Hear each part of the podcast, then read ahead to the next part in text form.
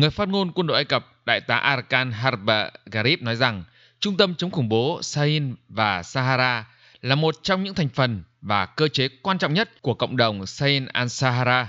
Trung tâm sẽ điều phối các nỗ lực của các quốc gia thành viên trong hội đồng và trao đổi thông tin giúp các nước cùng đối đầu với chủ nghĩa khủng bố. Đây sẽ là bước khởi đầu và là nền tảng để khởi động hợp tác chống lại các thách thức mới do các nhóm khủng bố gây ra. Trung tâm này cũng sẽ trao đổi thông tin và hợp tác tình báo, đồng thời đào tạo quân đội và cảnh sát ở các quốc gia này. Ngoài lĩnh vực an ninh và chống khủng bố, Trung tâm chống khủng bố Sahin và Sahara sẽ phát triển các hoạt động và hiệu quả trong một số lĩnh vực, bao gồm phát triển kinh tế, xã hội và các lĩnh vực khác. Điều này cũng khẳng định sự đoàn kết của các nước trong cuộc đối đầu tập thể và hiệu quả chống lại khủng bố. Kinh nghiệm và khả năng của Ai Cập sẽ giúp trung tâm hoạt động hiệu quả và đạt được hòa bình ở các quốc gia Bắc Phi, nhất là trong bối cảnh các nhóm khủng bố như Tổ chức Nhà nước Hồi giáo IS và Al-Qaeda đang mở rộng hoạt động trong khu vực.